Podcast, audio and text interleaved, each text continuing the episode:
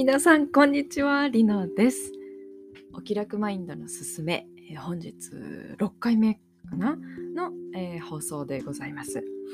なんかこうポッドキャストってねあのー自分で勝手に配信してるやつだから放送っていうのも何なんだろうかって思いながらやってますけれども まあ配信してるからいいかっていう感じですね。はい。あのーね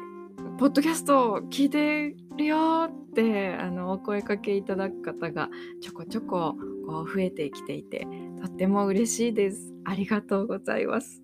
あのーやっぱねリアクションって大事なんだねっていうのを あのなんか喋るっていうメディアだからこそ思うのかな。うんすごく嬉しいです。あの聞いてるよっていうご感想一言でもくださると励みになります。ねなんか YouTuber さんとかがさよく言ってるじゃないですか。なんかあのいいね高評価高評価ボタンそして、えー、Please サブスクライブみたいなのを登録してねとか言ってるのを見てるとへえ偉いなちゃんと言ってとか思ってたけどあれね嬉しいんですよね反応あると。うーん。だ私みたいにこうあの本業はね別にあって何かお役に立てることできればいいなとかうんまああとね新しくこう知り合える方がいたらいいなっていうので、うん、やっている人間ですらこう反応があるとめちゃくちゃ嬉しいっていうものなんですからそりゃ YouTuber としてお仕事したいっていう人からしたらもう絶対欲しいですよねリアクションってなんか自分の、えー体験をもとに勝手にね全然違うお仕事のうん方はこんな気持ちなんじゃないだろうかっていうのを、えー妄想して楽しんでいる今日この頃でございます。さあ、えっ、と、今日のお話なんですけれども、何話そうかなってさっきまでね、なんか、ああ、これについてしゃべろうとか思ってたのにね、忘れちゃったな。えー、なんだろうね。すごい忘れた。まあ、あの、すごい忘れたって変な日本語で。あの、最近、えー意外と継続できていることについてちょっとシェアできたらなって思います。えー最近ね今更ながらあのバレットジャーナルっていう、えーと日記ではないんですけれども日々のタスクを、うん、なんだろうな管理っていうほどでもないけどタスク管理とかこう業務効率化とかに、えー使われる手帳の使い方っていうのかなあれはありまして。まああの気になる方はねバレットジャーナルってカタカナでね検索してみてください。いろいろ出てくると思います。あのー私ですね毎年スケジュール帳をこれまでねあのー買ってはうんそうだな。年始めぐらいですよ使ってるのなんて。もう2月3月ぐらいになってくると空欄が増えていくっていうね あの使い方をよくしていてだんだんもうただのメモ帳になり始めるっていう 使い方がすごく多かったんですよね。でそんなもんでえっ、とね去年去年は日記帳とメモ帳になり果ててたしえー、と今年はねもう買ってなかったんですよねスケジュール帳を。あの予定管理は全てスマホのアプリでやっているのでもうここ12年とかね去年からもう完全に手帳買う意味あんのかなって思いながらでもなんか書くの楽しいしまあ買うかみたいな。去年はねマヤ歴のなんかマヤ歴と太太陽暦とが組み合わさったスケジュール帳買ってなんかあの遊んでたんですけど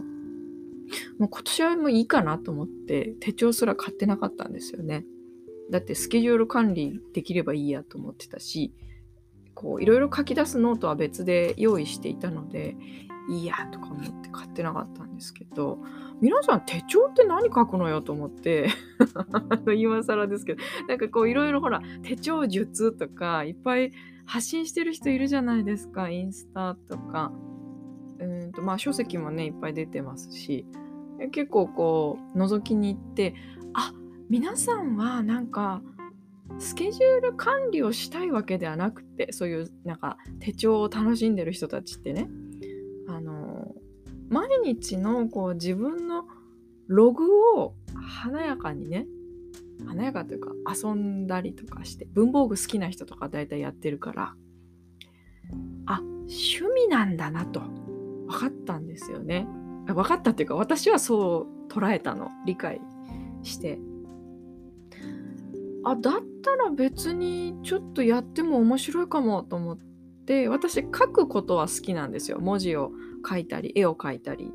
あの自分の内面を何かしら、えー、手と筆記具を使って落としていく見える状態に残していくっていう行為自体は好きだったのでえだったらなんか別にあのー、毎日やらないといけないとかでもないしバレットジャーナルっていう方式を使えばあのー、自分が必要な時にその順番にねページ思いついた時から書いていってでどうしても遡りたい内容とかあれば目次を作るんですよ。あのページ番号打っといて何ページにこれの内容を書いとるでっていうのをあのインデックス目次ページに書いておくのであの何空白のページが気になって書けなくなるみたいなことがないしあのすごくねメモはメモでパッパッパッパってもう別にそのページはただ書きましたっていうだけで過ごせるしあすごく有効活用できるなこのやり方っていうことにやっと気づいたんですよね。あのね何年前かな23年前ぐらいにその手帳を次買うか買わないかみたいなの迷った時にバレットジャーナルチャレンジしてみようと思ったことあったんですけどあの時は自分のマインドがあのやらなくちゃみたいなスケジュール管理しなくちゃとか業務効率化のためにどうしたらいいんだろうみたいな割とねやっぱやるべきみたいなあのマインドが強かったので結局ね、めんどくさくなってやらなかったんですよ。だけど、今回はですね、私は万年筆で書くのがもう最近すごいハマってまして、万年筆と、あと、ガラスペンね。ガラスペンですごい綺麗なインクとかを手に入れると、もうそれで書きたくてしょうがないから、なんか書くのないかなと思って、なんか書きたいってなると、バレットジャーナルすごい良かった。んですよ。私の書きたい欲と。えっ、ー、と、でも別にほら、毎日そんなね、スケジュールなんてほら、もう、アプリで管理してるんだから、書くことないじゃん。スケ ないじゃんとか言って、スケジュール、以外書くことないから、何しようかしらとか思ってたら、確かにね、あの、万年筆とかガラスペンとか、自分の好きなね、あの、これで何か書きたいっていうのがあると、すごいハマったんですよね。わかるかなこの、うーん、わかんないよね。私の、ただ、やりたいことをダラダラ喋ってる回になりましたけど、今日は。あの、でもね、大事なことはお伝えしたいのは、やっぱり人っていうのはですね、こうやらなければっていう、うん使命感使命ってまでいかないけどなスケジュール管理は やらなければやった方がいいって、えー、言われている分かっていることよりも結局ねやりたいことの方が頑張らなくってもできちゃうんですよね。なのでやった方がいいやるべきとかいう、うん、とか言うていう真面目な思考でねがんじがらめになってしまいがちな方きっと多分聞いてくださってる方はねそういう方多いんじゃないかなって思うんです。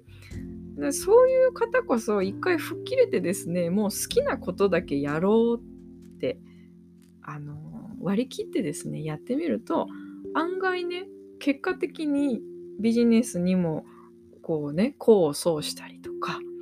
いろんなねメリットが後々ついてくるよっていうことが発覚したわけです。また。またってもともとそれを伝えてるんですけどね、私。はい。あの、身を